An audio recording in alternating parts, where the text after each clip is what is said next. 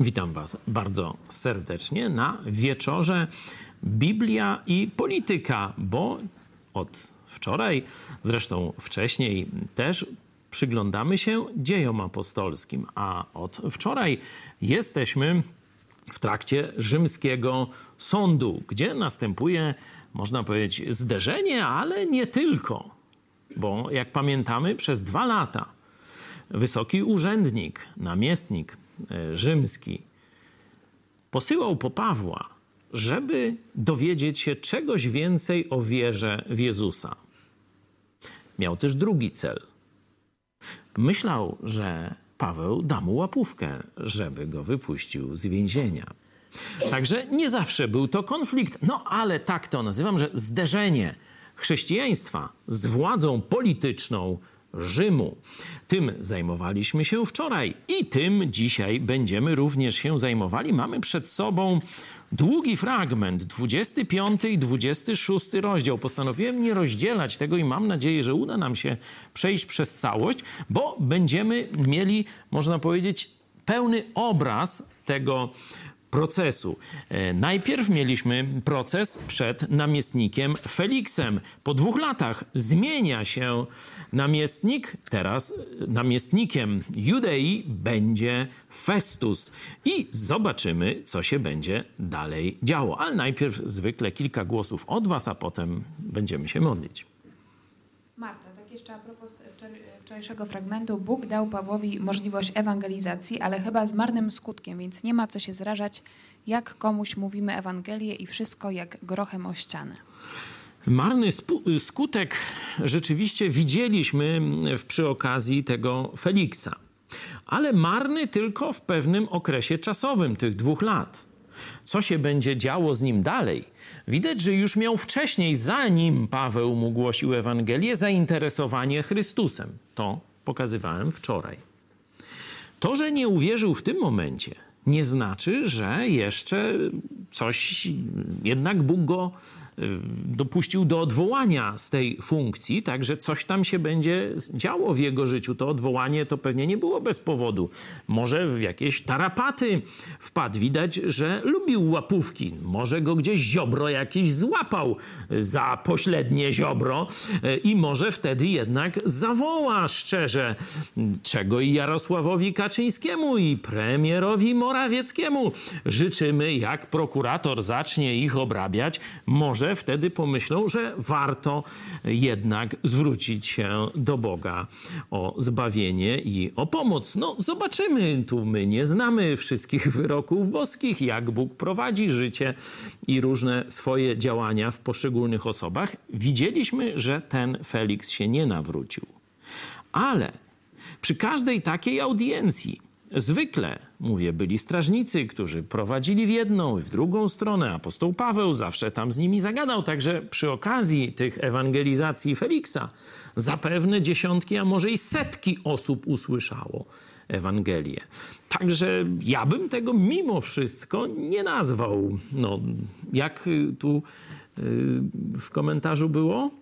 Słabą ewangelizacją? Czy jak? Z marnym skutkiem. To jeszcze poczekajmy. No jeszcze zapewne Feliks jakiś tam czas pożył, a na pewno doskonale już znał Ewangelię, rozumiał. Widzieliśmy, że raz się też przestraszył Boga, że miał takie doświadczenie już nawet strachu przed Bogiem z powodu swoich grzechów. Ale widzicie, że prawdziwe, takie głębokie, czy autentyczne nawrócenie chrześcijańskie to nie jest prosta sprawa. W takim sensie, że to po, problem jest po naszej stronie, bo ze strony Boga wszystko jest załatwione. Tylko człowiek nie chce powiedzieć prawdy o sobie. Człowiek przed sobą i innymi udaje, że jest lepszy niż jest w rzeczywistości. I dopóki trzyma się tej wersji, że jest dobry, dopóty, choć nawet zna intelektualnie Ewangelię o tym, co Jezus dla, nich, dla niego zrobił, nie może szczerze przyjść do Jezusa. Musi uznać, że jest rzeczywiście jak skrwawiona szmata przed Jezusem Chrystusem. Że przed Bożą sprawiedliwością może tylko zamilknąć i czekać na wieczne potępienie. Dopiero wtedy szczerze zawoła pozbawienie. Dziękuję za wspólny wieczór z Biblią. Niesamowitą wytrwałość miał apostoł Paweł. Dzięki Bogu nieustannie w różnych warunkach głosił Jego słowo. Amen. Dzięki Kamila za, za to przypomnienie. Nie tylko wytrwałość, ale i taką gorliwą miłość. Możemy zobaczyć list do siedmiu kościołów w Apokalipsie i tam mamy różne kościoły, nie? Czyli widać, że takie myślenie, że na przykład Kościół katolicki jest jeden prawdziwy, on zawsze będzie dobry, absolutnie jest niezgodne z Biblią. Tam mamy siedem różnych kościołów i są kościoły dobre i złe, lepsze i gorsze. No tak dokładnie dwa lepsze, a reszta no to już różnie gorsze, nie? Są też kościoły, które już praktycznie nie żyją. Do jednego z kościołów Jezus mówi: masz imię, że żyjesz, a jesteś umarły. Czyli praktycznie ten kościół się skończył. Jest tylko kilka osób, które jeszcze w tym kościele mają życie, życie Boże. A kościół jako całość praktycznie idzie w niebyt, idzie w nieistnienie. Ale jest Kościół w Efezie. List do Kościoła w Efezie znajduje się właśnie w Księdze Apokalipsy i tam jest mowa: owszem, masz wytrwałość i robisz wielkie rzeczy dla mnie, ale jednego ci brakuje. Straciłeś swą pierwszą miłość. Radzę ci, wspomnij, skąd spadłeś i wróć do pierwszej miłości. Apostoł Paweł ma wytrwałość, ale cały czas ma wielką miłość do Jezusa. Wielki entuzjazm i chęć służby. Dzięki. Pomódlmy się więc. Ktoś może chce, czy ja? Jest. Chętny to. Módlmy się. Kochany Panie, dziękujemy Ci, że pozwoliłeś nam po raz kolejny spotkać się tutaj razem i pozwalasz nam poprzez łącza być razem z naszymi braćmi i siostrami, gdzie wszyscy razem możemy wysłuchać dzisiaj kolejnych słów płynących z Pisma Świętego. Prosimy Cię, Panie, abyśmy zdobyli jak najwięcej, abyśmy jak najwięcej zrozumieli, abyśmy jak najlepiej mogli zastosować tą wiedzę, którą zdobędziemy. Prosimy Cię o dobrą kondycję dla Pawła, który nas doskonale tutaj pięknie prowadzi poprzez Twoje słowo i wyjaśnia nam pewne zakamarki, pewne tajniki, których samodzielnie nie bylibyśmy w stanie może zrozumieć. Dziękujemy Ci, Panie, za, za miłość, jaką nas obdarzasz, że odczuwamy Twoją obecność między nami. Dziękujemy Ci, Panie, za to, że możemy uczestniczyć w tym wspaniałym projekcie Mega Kościół, że możemy być jakąś tam częścią składową wspaniałej telewizji Idź Pod Prąd. Dziękujemy Ci w końcu za ten wspaniały Kościół, do którego nas przywiodłeś. Dziękujemy Ci, Panie, za wspaniałych braci i siostry, których mamy na co dzień. Dziękujemy Ci za wspaniałych, aktywnych widzów telewizji naszej Idź Pod Prąd. Dziękujemy Ci za wspaniałych darczyńców, którzy fizycznie wspierają, wspomagają ten projekt, dzięki którym to wszystko może funkcjonować. Pobłogosław, Panie, wszystkim naszym braciom i siostrom. Pobłogosław, Panie, tym, którzy nie domagają na zdrowiu, którzy mają problemy ze zdrowiem, żeby mimo, mimo swoich dolegliwości jednak potrafili radować się każdego dnia. Prosimy Cię, Panie, abyś strzegł też naszych braci i siostry, którzy są narażeni dzisiaj na kontakt z, z koronawirusem, szczególnie naszych właśnie lekarzy, naszych kierowców, rodziców, dzieci, których muszą posłać do szkoły. Chroń ich, Panie, aby nie dotknęło ich to nieszczęście tego wirusa. Prosimy Cię, Panie, o dobry wieczór jeszcze dzisiaj po zakończeniu czytania. Prosimy Cię, abyśmy mieli dobre przemyślenia, abyśmy byli ciągle myślami z Tobą. Dziękuję Ci, Panie, przede wszystkim za ofiarę, którą złożyłeś za nas, doskonałą ofiarę, której nikt nie może poprawić, nic nie, nikt nie mogłoby być lepszej ofiary, tylko taka ofiara, jaką Ty właśnie dokonałeś na krzyżu, przelewając swoją niewinną krew za nas, abyśmy my mogli radować się dzisiaj życiem codziennym z Tobą, jak i również życiem wiecznym z Tobą. Dziękuję Ci, Panie, za wszystko, co nam dajesz. Amen. Amen. Amen. No to lecim, bo dużo przed nami. Uświadomcie sobie tylko kontekst. Jaki czas Paweł siedzi w więzieniu? Ile? Tydzień? Dwa? Może trzy miesiące? Jak jest? Pamięta ktoś? Dwa lata. Dwa lata w więzieniu. No, człowiek powinien tracić nadzieję, człowiek powinien być w słabej kondycji, powinien narzekać, nie? Powinien być jakiś taki, jakby to powiedzieć, nie za bardzo związany z życiem poza murami, tylko już tak wsiąkł w jakiś tam no, świat ten więzienny. Zobaczymy, czy to wszystko będzie prawdą u apostoła Pawła. Mamy nowego namiestnika, Festusa. Festus wtedy, przybywszy do prowincji, udał się po trzech dniach z Cezarei do Jerozolimy. Mówiliśmy, że to jest niedaleko, tak mniej więcej jak dzisiaj Tel Awiw do Jerozolimy, czyli około chyba pięćdziesiąt parę kilometrów. Cezarea troszeczkę więcej, myślę może z osiemdziesiąt, to tak gdzieś dwa trzy dni drogi. Wybrał się do Jerozolimy, gdzie arcykapłani i przywódcy Żydów wytoczyli przed nim sprawę przeciwko Pawłowi i nalegali na niego, prosząc, by im okazał w jego sprawie przychylność i kazał przyprowadzić go do Jerozolimy. Jak myślicie? Po co? Na proces? Na sprawiedliwość? Na prawo? Nie. Zastawili bowiem zasadzkę, aby go zabić w drodze. Czyli zobaczcie, powtórka z rozrywki, to wszystko już było, o tymśmy czytali. Tutaj powstaje takie pytanie. Jest nowy namiestnik, nie? Czy Żydzi nie mają innych zmartwień? Tylko los apostoła Pawła, który już dwa lata przez nich żyje, gnije w więzieniu? Zobaczcie, jak bardzo go nienawidzą. Jak wielkie niebezpieczeństwo widzą szczególnie w tym apostole. Nie? Nie prześladują tak wszystkich chrześcijan.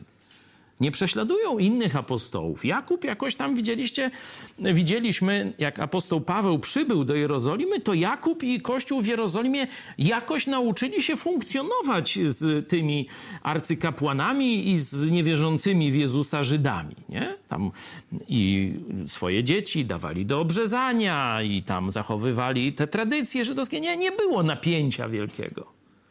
A Pawła nienawidzili jakoś szczególnie szczerze. Nie? I zobaczcie kolejny spisek na jego życie. Lecz Festus odpowiedział, że Paweł osadzony jest pod strażą w Cezarei i że on sam wkrótce tam wyruszy. Niechże więc ci spośród was, mówił, którzy są upoważnieni, jadą ze mną i oskarżą go, jeżeli mąż ten popełnił jakieś wykroczenie. Jak myślicie, dlaczego? Festus nie spełnia prośby Żydów, choć zwykle no, taki nowo wchodzący urzędnik, namiestnik, no to tak starał się też sobie no, tę starszyznę tubylców, nie, w tym momencie Żydów, udobruchać. No to tam wychodził im naprzeciw. Tu nie. Jak myślicie, dlaczego?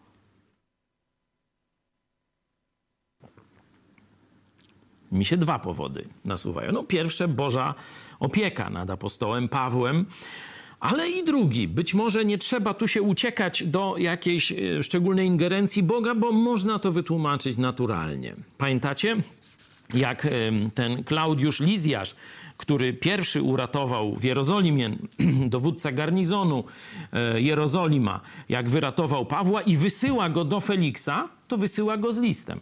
I informuje też, dlaczego taką eskortę dał, no bo był dla niego, na niego, że tak powiem, zamach planowany. Prawdopodobnie i Festus otrzymał też te informacje i wie, do czego ta władza żydowska i fanatyczni Żydzi są zdolni. Dlatego absolutnie nie ryzykuje życiem obywatela rzymskiego i kłopotami, które z tego mogą przyjść, bo apostoł Paweł już jest wtedy też znany. Dodatkowo, tak jak tu Michał nam mówił, jest on obywatelem znacznego miasta Tars, nie? Czyli naprawdę byłby szum. Ta sprawa mogłaby dojść nawet do samego cesarza, że rzymski namiestnik na samym początku swojej służby praktycznie nie umiał pilnować Żydów i doprowadza do samosądu i do kompromitacji rzymskiego państwa rzymskiego Cezara. Nie? Także on tutaj postępuje mądrze, albo można powiedzieć dzięki jakiejś szczególnej opiece Boga i ingerencji Boga, no albo po prostu został przygotowany przez swojego poprzednika. Mówi, ale uważaj, zaraz jak tylko pojedziesz do Jerozolimy, będą prosić cię, żebyś go przewiózł. A wtedy urządzą zasadzkę, będą go chcieć zabić. Bo dwa lata temu czterdziestu Żydów, pięciuset żołnierzy musieliśmy ruszyć z Jerozolimy, żeby go wyratować z tego spisku. Nie? Także prawdopodobnie któryś z tych zadziałał albo oba. No, zobaczmy, co dalej. Niechże jadą ze mną, jeśli macie coś przeciwko niemu, no to go oskarżajcie, mówi. I zabawiwszy między nimi nie więcej niż osiem czy dziesięć dni, czyli tyle trwało powitanie, jakieś fety, juble, zapoznanie z pannami tam różnymi i tak dalej w Jerozolimie, zabawiwszy osiem czy dziesięć dni, odjechał z powrotem do Cezarei. A nazajutrz, zasiadłszy na krześle sędziowskim, kazał przyprowadzić Pawła. A gdy on przyszedł, obstąpili go Żydzi, którzy przybyli z Jerozolimy. Czyli widać, że jak namiestnik powiedział, słuchajcie, jedźcie ze mną i tam go oskarżajcie. To Żydzi nie powiedzieli, e, tam nie, machniemy ręką, to już tam, to jakoś inaczej go spróbuję może otruć albo coś, nie? Tylko rzeczywiście, zobaczcie, posłusznie wykonują. Władca powiedział, nie? No to Żydzi już od razu na drugi dzień się meldują razem z nim. I wytoczyli wiele i to ciężkich oskarżeń. Jest tylko jeden problem. Widzicie to w siódmym wersecie? Oskarżenia ciężkie, a dowodów brak, których nie potrafili dowieść. No widzicie, że sąd rzymski to jednak była firma. Nie? Musieli mieć dowody, żeby go skazać. A oni oskarżeń wiele. Kłamstw wiele, insynuacji mnóstwo, a z dowodami cieniuśko. Paweł zaś bronił się. Nie zawiniłem w niczym ani przeciwko zakonowi żydowskiemu, ani przeciwko świątyni, ani przeciwko cesarzowi. Ale Festus, chcąc zyskać przychylność Żydów, nie?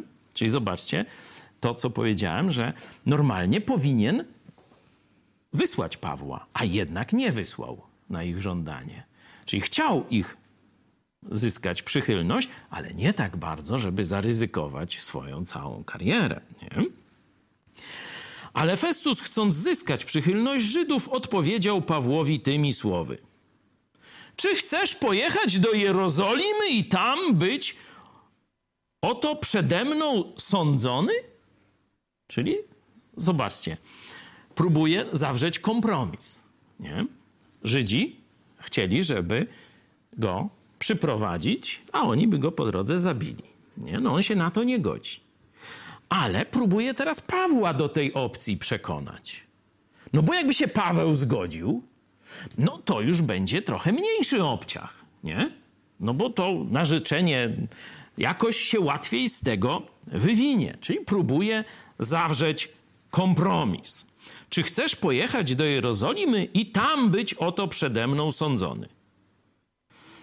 Zobaczcie, że kompromis to jest jakieś wyjście z sytuacji, ale nie należy przesadzać z kompromisami, bo niekiedy można stracić głowę. I apostoł Paweł wie, że tu, kiedy by poszedł na kompromis, to by stracił głowę. A Paweł rzekł, przed sądem cesarskim stoję, przed nim też powinienem być sądzony. Żydom żadnej krzywdy nie wyrządziłem, jako to i ty wiesz bardzo dobrze.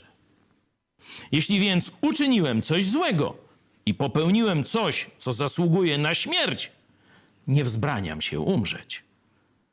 Ale jeśli nie ma nic w tym, o co mnie oskarżają, nikt nie może mnie wydać im na łaskę i niełaskę.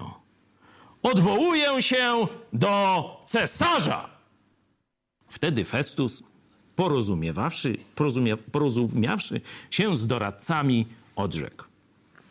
Odwołałeś się do cesarza, do cesarza pójdziesz. Widać, że jest wkurzony. Myślał, że się uda, że tak powiem, wszystkie pieczenie na jednym ogniu upiec. A apostoł Paweł bardzo ostro sprzeciwia się temu kompromisowi i uleganie przywódcom religijnym. Biskupom dzisiejszym, nie? Można by tak powiedzieć. Mówi nie, no pasaran, tam ja nie pójdę. Stoję przed rzymskim trybunałem. Żydom, Żydom żadnej krzywdy nie zrobiłem. Wiesz dobrze, że jestem niewinny. Odwołuję się w takim razie, jeśli ty nie chcesz mnie tu osądzić, do sądu cesarskiego. Obywatel rzymski widać, że miał takie prawo i rzeczywiście Festus, choć wkurzony, musi to prawo uszanować. Tu jeszcze w jedenastym wersecie, zobaczcie, jest ciekawa, ciekawa myśl. Apostoł Paweł uznaje karę śmierci. On mówi, jeśli uczyniłem coś złego, co zasługuje na śmierć, nie wzbraniam się umrzeć. Zobaczcie, że dzisiaj spora część chrześcijan, a katolicy to już prawie wszyscy, mówią za swoimi papieżami, że kara śmierci jest niechrześcijańska, jakaś niehumanitarna, czy jakaś tam jeszcze niesprawiedliwa i tak dalej, i tak dalej. Nie. Pismo Święte w tym fragmencie i w wielu innych pokazuje, że w pewnych obszarach, przy pewnych zbrodniach kara śmierci jest sprawiedliwym wyrokiem. Teraz właśnie w Polsce jest, tam niewiele się o niej mówi, ale jest afera w jednym z aresztów, gdzie chyba ponad dwudziestu funkcjonariuszy służyło mafii. I co jakiś świadek, to jest taki, jak się nazywa, Białołęka, czy chyba w Białołęce, nie? Co jakiś świadek ważny, jakiś z urzędu skarbowego nabrał łapówek i miał sypnąć, no to tak idzie do tego aresztu i bach, w monitorowanej celi i popełnia samobójstwo, nie? Czyli mordują ludzi, że tak powiem, na potęgę. Tam jakieś śledztwo i okazuje, że mafiozo skazany za morderstwo jednego gościa siedzi w więzieniu i organizuje morderstwa kolejnych ludzi. Zastrasza strażników, zastrasza więźniów, zleca zabójstwa na te... Rozumiecie teraz konieczność kary śmierci? Ona by rozwiązała temat. A tak, to tylko, można powiedzieć, niewinni ludzie czy stróże prawa, którzy naprawdę niezłomnie bronią Polaków przed bandziorami, giną albo są zastraszani, żyją w niepewności. Popełnił morderstwo z premedytacją. Kara śmierci i już sprawa rozwiązana. A zapewniam was, że od razu ilość przestępstw ciężkich spadłaby diametralnie. Bo wszystkie bandziory to są bardzo bystrzy ludzie, ci z najwyższej półki. I oni by stwierdzili, aha, jak jest K S, to spieprzamy na przykład do Niemiec, czy gdzieś tam, gdzie K S-u nie ma. A już jak będą kraść Niemców, to jest problem niemiecki, nie nasz. Albo by stwierdzili, no to my się zapiszemy do PiS-u czy innej partii rządzącej i tam też niezła mafia, są różne te, jak to się nazywa, taki Ardbi, to co robiło? Oscylatory. Oscylatory i jeszcze lepsze pieniądze niż z tej całej gangsterki, nie? No bo teraz Jarosław Kaczyński walczy o to, żeby przejąć kontrolę nad prokuraturą. Jak myślicie, dlaczego? Jak jest niewinny, to cóż on się boi? Chyba jest trochę inaczej. Jeśli więc uczyniłem coś złego i popełniłem coś, co zasługuje na śmierć, nie wzbraniam się umrzeć. Zobaczcie, nauka apostolska jest tu jasno wyłożona. A po upływie kilku dni przybyli do Cezarei król Agrypa i Berenika i powitali Festusa. Berenika to kobieta, żeby nie było, że tu jest jakieś trans i różne L G i tak dalej, nie? Yy, tak yy, się nazywa Berenika. To jest imię żeńskie. Po polsku to tak nie wiadomo do końca, o co chodzi, bo i chłop też mógłby być Berenika, nie? No właśnie. A Kopernika? Nie, ten przykład nie jest najlepszy. W każdym razie przyjeżdża król z małżonką. Nie będziemy teraz wchodzić w system władzy na tych terenach. On jest skomplikowany. Władza żydowska jest podzielona na kilka królestw. Jest władza arcykapłanów i Rady Najwyższej. I jest do tego jeszcze władza rzymska. No, przyjmijmy, że jest namiestnik rzymski, no i król Agrypa i jego małżonka. A gdy tam spędzili szereg dni, przedłożył Festus królowi sprawę Pawła, mówiąc: Feliks pozostawił w więzieniu pewnego męża, którego sprawę, gdy byłem w Jerozolimie, wytoczyli arcykapłani i starsi Żydów, domagając się na niego skazującego wyroku. Tu chodziło o wyrok śmierci oczywiście. Odpowiedziałem im, że nie ma u Rzymian zwyczaju wydawać jakiegoś człowieka na łaskę i niełaskę, zanim oskarżony nie stanie wobec oskarżycieli twarzą w twarz i nie będzie miał sposobności obrony przed zarzutami. Gdy więc przyszli tu ze mną, zasiadłem niezwłocznie nazajutrz na krześle sędziowskim i kazałem przyprowadzić tego męża. Zobaczcie ten werset szesnasty, jak, jak pokazuje prawo w pogańskim Rzymie, że tam nie można było wydać, skazać człowieka, jeśli nie było sprawiedliwego procesu, gdzie ktoś go oskarżał, a on miał prawo się bronić. To jest też wzór dla nas, chrześcijan, żeby o tym pamiętać. Kiedy jednak oskarżyciele wystąpili, nie wytoczyli w jego sprawie żadnej skargi o przestępstwa, jakich ja się dopatrywałem. Czyli, że ich tam ukradł coś, że rozruchy zrobił, zabił kogoś, nie? Nic takiego się nie wydarzyło.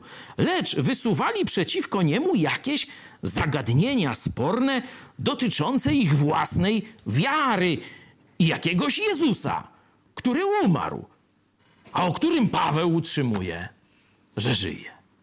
Patrzcie, Festusz już troszkę zajarzył z Ewangelii o Jezusie Chrystusie. Już coś mówi, nie? Jakiegoś Jezusa, który umarł, umarł, a o którym Paweł utrzymywał, że żyje. Nie umiejąc sobie dać rady z takimi sprawami, no bo przecież on jest Rzymianin. Z jednej strony wojskowy, z drugiej strony prawnik, czyli no sędzia, który ma to rozstrzygać, ale absolutnie nie zna się na zagadnieniach wiary żydowskiej, czy też może w swoim życiu nie za dużo myślał o Bogu, bo widać, że tak mówi dosyć...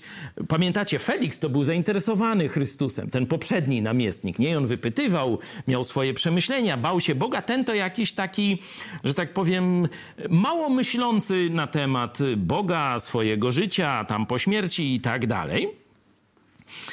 Nie umiejąc sobie dać rady z takimi sprawami, zapytałem, czy chciałby udać się do Jerozolimy ta- i tam być o to sądzony. Ale że Paweł wniósł odwołanie, by go zatrzymać pod strażą aż do rozstrzygnięcia cesarskiego, rozkazałem go strzec, dopóki go nie odeślę do cesarza. Czyli jak się nawinie okręt, gdzie y, będzie można jego i jeszcze innych więźniów, no bo to trzeba dać asystę, nie? Trzeba iluś żołnierzy wysłać w drogę morską do Rzymu. To jest naprawdę kawałek drogi, droga niebezpieczna, także wiecie, nie tak o, to ju, do cesarza, no to jutro już nam go odstawili, nie? Tylko on go trzyma, aż się zbierze większa grupa więźniów, może będzie jakiś interes, trzeba będzie wysłać może podatki do Rzymu, czy wysłać jakieś listy ważne, no to wtedy jak się nadarzy taka okazja, no to zapakują i Pawła, żeby go odesłać do Rzymu. Wtedy Agrypa rzekł do Festusa: chciałbym i ja usłyszeć tego człowieka. A ten rzekł: jutro go usłyszysz. Mówisz i masz. Nie? Jaki gościnny i chętny w tym obszarze. Widać, bo oni już tu biesiadują ileś tam dni. Zaczyna im się nudzić trochę. Nie? Także szukają rozrywek. I rozrywką będzie przesłuchanie apostoła Pawła. Nazajutrz zaś, gdy przyszli Agrypa i Berenika z wielką okazałością i weszli do sali przyjęć w towarzystwie dowódców i najznakomitszych mężów miasta. Zwróciliście uwagę? Kto będzie słuchał? To nie tylko Festus, Agrypa i Berenika. Teraz cała śmietanka. Można powiedzieć, jest prime time T V PiS. Jarosław i spółka występują w kankanie. Nie? Wszyscy się zlecieli, żeby słuchać, co to będzie za dziwowisko. Do sali przyjęć w towarzystwie dowódców, czyli całe wojsko będzie wiedziało, i najznakomitszych mężów miasta. Na rozkaz Festusa przyprowadzone, przyprowadzono Pawła. A Festus rzekł: Królu Agrypo oraz wy wszyscy mężowie, którzy jesteście obecni, widzicie tego, w którego sprawie napierał na mnie cały lud żydowski, zarówno w Jerozolimie, jak i tutaj, wołając, że nie powinien już dłużej żyć. Czyli widzicie, jakiego wyroku? Przed chwilą mówi, że no, żądali skazania. Wiemy na co. Żądali na skazania na karę śmierci. Nie? No taki mieli kaprys. Ja zaś stwierdziłem, że nie popełnił on niczego, co zasługuje na śmierć. Skoro jednak sam odwołał się do cesarza, postanowiłem go odesłać. No troszkę kłamie, nie? Bo przecież mógł powiedzieć to samo wtedy Żydom, że z pieprza dziady nie będzie tu żadnego sądu, to niewinny człowiek, nie? Kompletnie odrzucam te wszystkie wasze bajdurzenia o jego rzekomych winach. Won! Nie? I jeszcze tam powinien za te fałszywe oskarżenia po dupie posiec tam jakimiś rózgami to towarzystwo. Nie, nie wykonał sprawiedliwości, zmuszając Pawła, który już w obawie o swoje życie, że jednak ulegnie i wyśle go na śmierć, żeby go zasadzka jakaś spotkała po drodze, to Paweł, ratując się przed jego niesprawiedliwością, odwołał się do cesarza. A on teraz zgania na Pawła, że to jego wina. Dlaczego zgania na Pawła?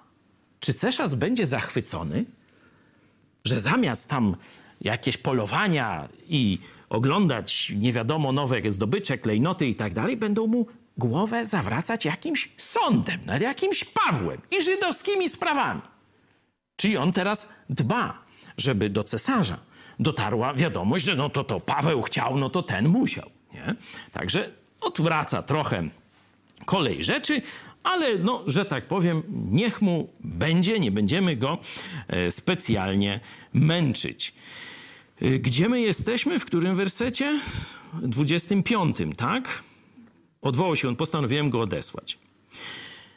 Ale ma problem, bo wiecie, wyślę go do cesarza, nie?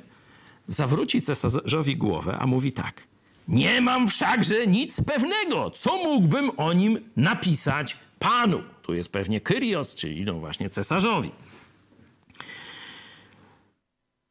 Nic pewnego.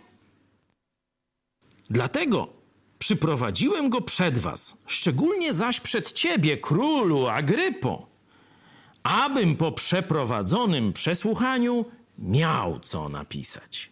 Wydaje mi się bowiem rzeczą nierozsądną posłać więźnia, a nie podać, o co go oskarża. O co go się oskarża? No rzeczywiście głupie by to było. I cesarz by też powiedział, to głupiego namiestnika wyznaczyłem. No zobaczymy, czy plan Festusa, no jeszcze mamy dziesięć minut do dzwonka, uda się zrealizować. Ale na siłę nie będę przyspieszał, bo ciekawe rzeczy się dzieją. Agrypa zaś rzekł do Pawła: możesz zabrać głos we własnej obronie, Wtedy Paweł, wyciągnąwszy rękę, począł się bronić.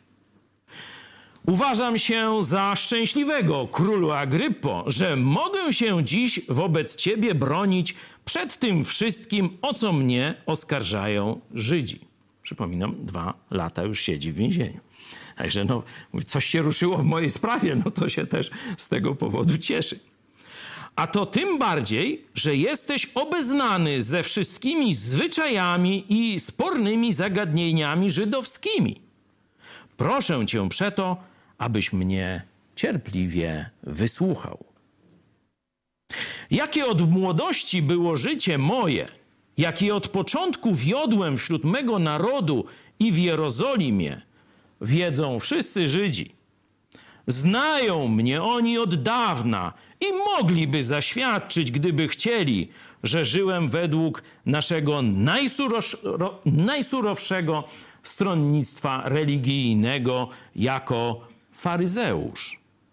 A teraz stoję przed sądem, ponieważ pokładam nadzieję w obietnicy danej przez Boga Ojcom naszym, której spełnienia spodziewa się dostąpić naszych dwanaście pokoleń, modląc się żarliwie dniem i nocą. Z powodu tej nadziei oskarżają mnie Żydzi o królu. Dlaczego uważacie za rzecz nie do wiary, że Bóg wzbudza umarłych? Pamiętacie, to właśnie kwestionował niedawno namiestnik Festus. Mówi o jakimś Jezusie, który umarł, a Paweł mówi, że żyje. Teraz zwraca się, to, ta pierwsza część była bardziej do króla żydowskiego, do Agrypy. Nie? On odwołuje się do znanych żydowskich faktów i mówi, że wszystkie można potwierdzić. I pewnie Agrypa wie, że to prawda, nie musi tego sprawdzać. A teraz idzie szerzej, bo zmartwychwstanie to już nie są jakieś sprawy czysto żydowskie. To każdy myśli, co się z nim stanie po śmierci. Komuniści wierzą w życie wieczne. Dowód? Jaki jest Lenin? Wiecznie żywy! Jest życie wieczne w komunizmie, proszę C B D O. Wróćmy więc do naszego przesłuchania. Dlaczego uważacie za rzecz nie do wiary, że Bóg wzbudza umarłych? Ja sam również uważałem, że należy, należy wszelkimi sposobami występować przeciwko imieniu Jezusa Nazareńskiego, co też uczyniłem w Jerozolimie. A gdy otrzymałem pełnomocnictwo od arcykapłanów, wtrąciłem do więzienia wielu świętych. Kiedy zaś skazywano ich na śmierć, ja głosowałem za tym, dręcząc ich częstokroć we wszystkich synagogach, zmuszałem ich do bluźnierstwa i szalejąc nad miarę, prześladowałem ich nawet w innych miastach. W tych okolicznościach, jadąc do Damaszku z pełnomocnictwem i poleceniem arcykapłanów, ujrzałem o królu w południe. W czasie drogi światłość z nieba, jaśniejszą nad blask słoneczny, która olśniła mnie i tych, którzy jechali ze mną. A gdy wszyscy upadliśmy na ziemię, usłyszałem głos do mnie mówiący w języku hebrajskim. Saulu, Saulu, czemu mnie prześladujesz? Trudno ci przeciw ościeniowi wierzgać. A ja rzekłem, kto jesteś, Panie? A Pan rzekł, ja jestem Jezus, którego ty prześladujesz. Ale powstań i stań na nogach swoich, albowiem po to ci się ukazałem, aby cię ustanowić sługą i świadkiem tych rzeczy, w których mnie widziałeś, jak również tych, w których ci się pokażę. Wybawię cię od ludu tego i od pogan, do których cię posyłam, aby otworzyć ich oczy, odwrócić od ciemności do światłości i od władzy szatana do Boga, aby dostąpili odpuszczenia grzechów i przez wiarę we mnie współudziału z uświęconymi. Często zastanawiamy się, co to znaczy Ewangelia. Tu zobaczcie, w Kościele katolickim mówi się Ewangelia, czyli odwołanie do tych ksiąg opisujących życie Chrystusa. Tu sam Jezus pokazuje cel misji Kościoła, cel misji chrześcijańskiej. Zobaczmy jeszcze raz te słowa. Aby otworzyć ich oczy. A teraz zróbmy w tym wersecie zabieg personalizacji. Czyli weź te słowa do siebie, bo tu Jezus mówi o całych zbiorowości, ale mówi też do ciebie i do mnie. Czyli wstaw tu swoje imię albo dajmy liczbę pojedynczą. Po co Jezus wysyła apostołów? Po co Jezus wysyła chrześcijan? Aby otworzyć twoje oczy, aby odwrócić ciebie od ciemności do światłości, aby odwrócić czy wyprowadzić ciebie od władzy szatana do Boga, abyś ty dostąpił odpuszczenia grzechów i przez wiarę w Jezusa zyskał wspólnotę ze świętymi. Bardzo piękny, piękne sformułowanie celów, jakie Jezus, zobaczcie, sam Jezus ma w stosunku do każdego człowieka, ma w stosunku do ciebie. Warto ten werset sobie gdzieś odhaczyć w Biblii i być może w rozmowach ze swoimi bliskimi od czasu do czasu z niego skorzystać. Jedźmy dalej. Dlatego też, królu Agryppo, nie byłem niesposłuszny temu widzeniu niebieskiemu, lecz głosiłem najpierw tym, którzy są w Damaszku, potem w Jerozolimie i po całej krainie judzkiej i poganom, aby się upamiętali i nawrócili do Boga i spełniali uczynki godne upamiętania. Czyli zobaczcie, najpierw jest to nawrócenie, a potem są uczynki, które wypływają z nawrócenia. Zobaczcie, w katolicyzmie jest odwrócenie. Oni mówią, no zobacz moje uczynki. Ja w ten sposób właśnie Wałęsa ostatnio ogłosił, że on się bardzo stara, żeby nie trafić do piekła. Nie? Będziemy o tym może jutro więcej mówić. Tutaj jest najpierw wiara w Jezusa, najpierw nawrócenie, a potem dopiero z tego wypływają uczynki. Jeśli będziemy kazać człowiekowi pełnić uczynki chrześcijańskie, a on wcześniej nie dostąpił nawrócenia, to tak jakbyśmy mrówce kazali latać albo słoniowi tańczyć na rurze. Rozumiecie? On, jego natura nie jest zdolna tych uczynków pełnić. Dopiero kiedy Jezus wejdzie do naszego serca, nastąpi to, co Jezus tutaj opisywał, że ten człowiek zostanie wyrwany z władzy ciemności, przeniesiony do Królestwa Jezusa. Więcej o tym w liście do Efezjan możesz przeczytać. Wtedy on zyskuje moc do pełnienia uczynków. A tak, to jest tylko ciągle bity po głowie i tylko mu się poczucie winy zwiększa, a nie jakość jego życia. Czyli w tym sensie on może pójść w kierunku rozpaczy, a nie nawrócenia. Dlatego tak szkodliwa jest ta antyewangelia, która często jest w kościołach głoszona.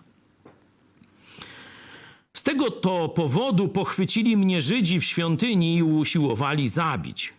Ponieważ jednak opieka Boża, pamiętacie, co mówiłem o interpretacji zachowania rzymskich dowódców wobec Pawła? Apostoł Paweł, przynajmniej jeśli chodzi o tamto pierwsze uwolnienie, gdzie Klaudiusz przyszedł z oddziałem, zawdzięcza to Bożej opiece. Ponieważ jednak opieka Boża czuwała nade mną, aż do dnia dzisiejszego ostałem się. O, wot, zagwozdka.